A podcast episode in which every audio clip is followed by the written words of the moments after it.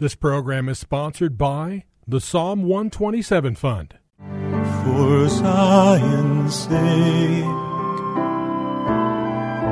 I will not keep silent. For Zion's sake, I'll not hold my peace. Welcome to For Zion's Sake.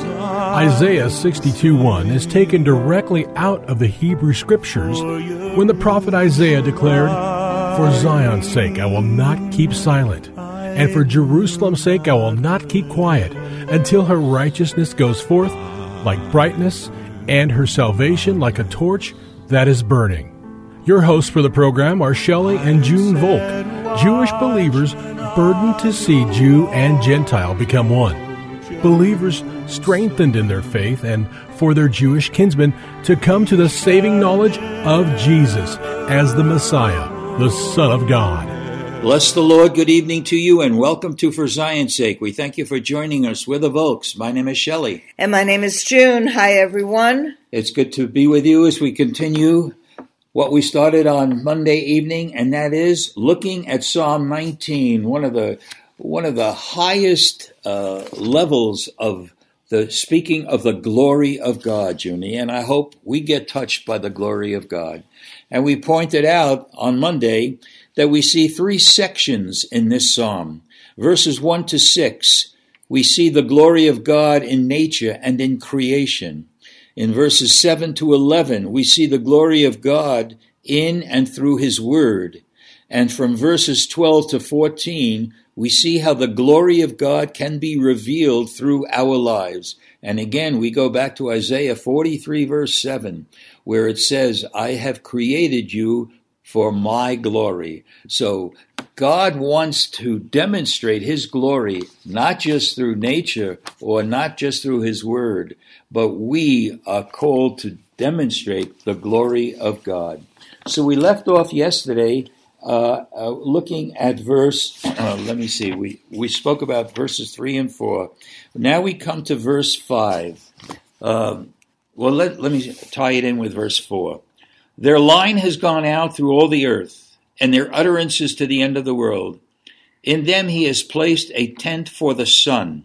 So we pick up verse five, which is talking about the sun, "which is as a bridegroom coming out of his chamber. It rejoices as a strong man to run his course." We could say run his race. It's the same word in Hebrew. So what does all this mean? The sun is being compared to a bridegroom coming out of his chamber. I really believe that's talking of the sunset, because it was dark, and all of a sudden you see a light appearing, and it's with the anticipation of a bridegroom coming out of his chamber to be with his future wife. And what's amazing, Shelley, we spoke about on Monday and Tuesday how the light shines brightest in the darkness, which is an encouragement to all of us, because the Lord knows us and is aware of every detail. So here's this majestic God. Here's the sun that's coming, as you say, in the sunrise, as a bridegroom ready to meet his bride, that we are when we display his resurrected life. We are the bride of the Messiah. Oh, hallelujah. And it's, you, you can just get the sense um, of a bridegroom coming out full of joy and love, coming for his bride. There's such an anticipation, and we should have the anticipation of what is God going to do today, you know, similarly to the sun rising out of darkness. He's also, the sun is also compared to a strong man about to run a race. So the sun rises, it's almost like a freshness comes into the universe as the sun rises. It's the anticipation that a bridegroom has for his wife, and it's anticipation of running a race. Yes, Shelley Ann, the end of the age is probably the darkest time for people on the earth. Really? From one end to the other. And if we can remember this, the glory of God running the race, a light shining in darkness, that there's a purpose that God has to bring forth his kingdom.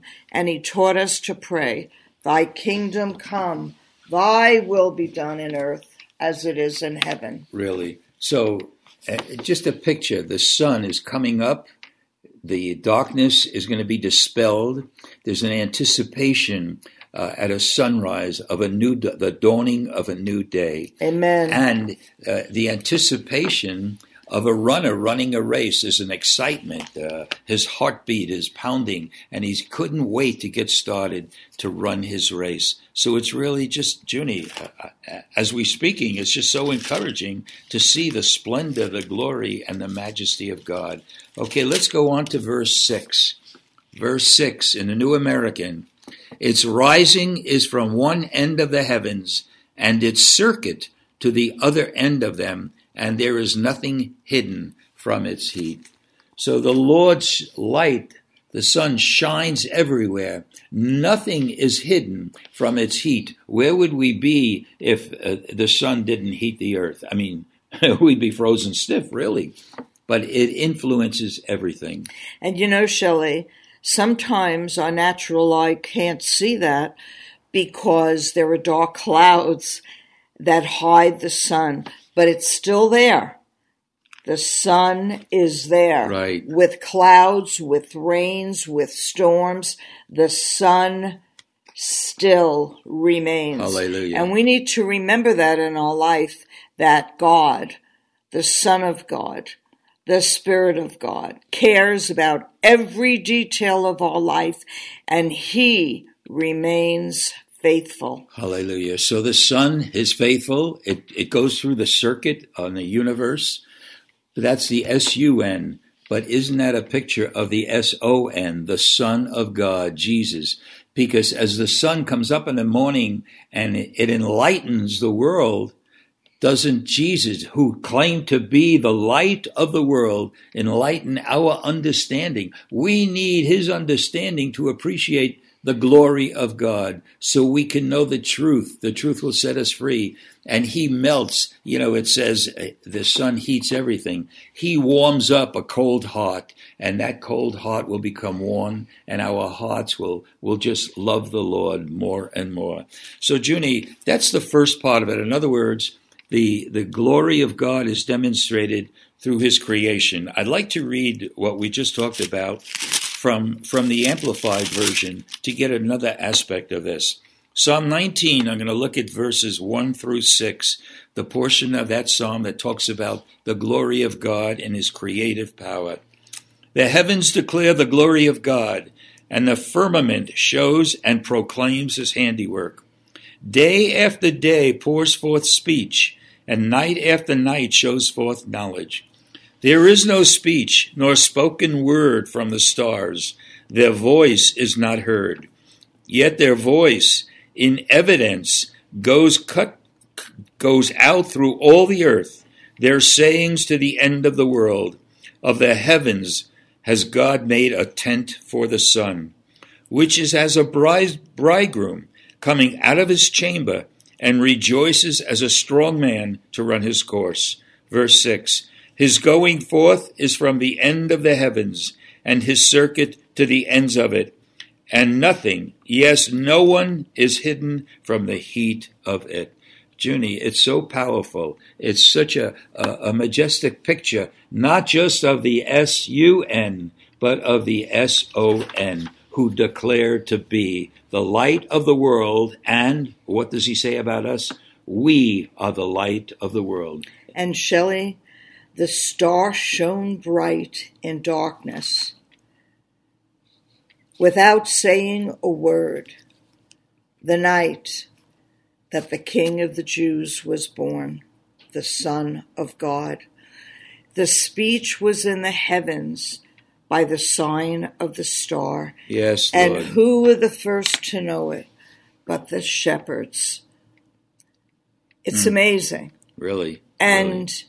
the wise men that came, they knew, because they were following the star, to find the one who was born King of the Jews. Thank you. Glory. Amen. Amen. And the, the point is, the Lord light shine, the Lord's light shines everywhere, and nothing, nothing is hidden. And we'll see toward the end of this psalm that we need to realize that nothing is hidden. We can hide things from people. We can ignore things by ourselves. But to God, all things are in the light. And what's so important in what you just said, Shelley, we need to examine ourselves. Hallelujah. And ask the Lord to bring light, to show us, to show me, if there's any darkness hidden in me, to shine his light that I might turn from that way to God. Amen. Amen. So that completes a portion of the creative power of God. Now let's see that the verses seven to eleven speaks of the glory of God through his word. So let's look at verse seven. The law of the Lord is perfect, restoring the soul. The testimony of the Lord is sure, making wise the simple. And I just want to point out, the law here doesn't mean the legalistic do's and don'ts. David is speaking of Torah. Torah is translated law, but the actual meaning in Hebrew is instruction. The Torah is God's instruction. It's the doctrine of God. And we need to, um, what can I say? We need to remember that David did not have all the scriptures, but he calls it perfect. Hallelujah. Junie, it's so wonderful.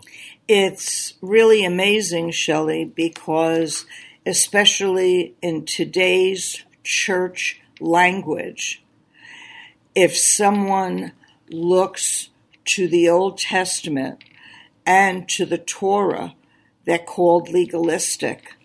But as you said, they're instructions to us that reveal to us how God sees and how he judges and how he blesses and how he gives and how he really provides all things for us. And if we don't learn from his instructions, we can be deceived. Yes. So yes. It's so important to not put down God's law, because that's the New Testament written on our hearts so that we might not sin against him. He's given us a heart of flesh. It's no longer just written on stone. It's written on our hearts. Hallelujah. Father, we thank you, Lord. We thank you for who you are. Your creative power is beyond our total understanding. But even though we can see through a glass darkly now, the glory of God is going to be demonstrated when we shall live with you forever. We love you, Lord, and thank you. Thank David for, we thank David for writing this psalm, because we agree with it. In Jesus' name. Amen. Amen. Thank you for joining us this evening.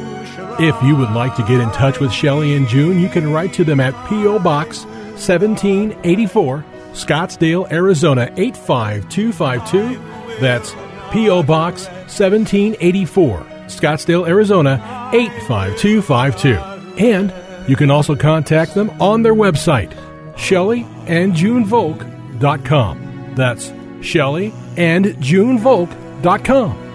Until next time, the Lord bless thee and keep thee. The Lord make his face to shine upon thee, and be gracious unto thee. The Lord lift up his countenance upon thee, and give thee peace. This program was sponsored by the Psalm one twenty-seven Fund.